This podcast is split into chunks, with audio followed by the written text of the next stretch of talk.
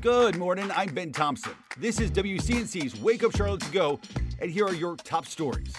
For turning to more of today's top stories in your morning rush. This morning, Cornelius police say they are still searching for missing Madalina Cojocari despite reported sightings recently. The department says it has investigated all those leads, all those tips, with multiple people claiming to have seen her recently.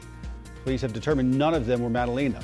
The department reminding folks her last official sighting was back in November of last year. Right now, Charlotte Mecklenburg police are trying to figure out what led up to a shooting on the city's west side. It happened yesterday afternoon on Claremont Road. Officials say one person was taken to the hospital with serious injuries. If you have any information, make sure you call CMPD.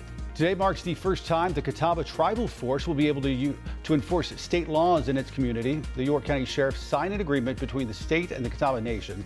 The Tribal Director of Public Safety says their plans are to focus on community policing. Good morning. I'm Tradisha Woodard. A new casino could be coming to Anson County.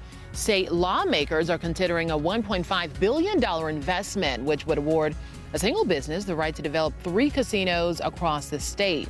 They're hoping the development would provide an economic boost and thousands of jobs to some of the state's poorest counties.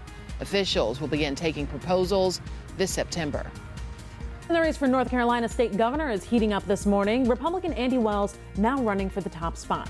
Right now, he sits on the state board of transportation and was a former state legislator from Hickory. He ran for lieutenant governor in 2020 but lost to Mark Robinson.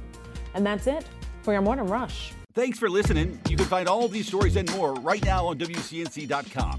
Join the Wake Up Charlotte team weekday mornings on WCNC Charlotte from 4:30 to 7 a.m. Like and subscribe to our podcast and tell a friend.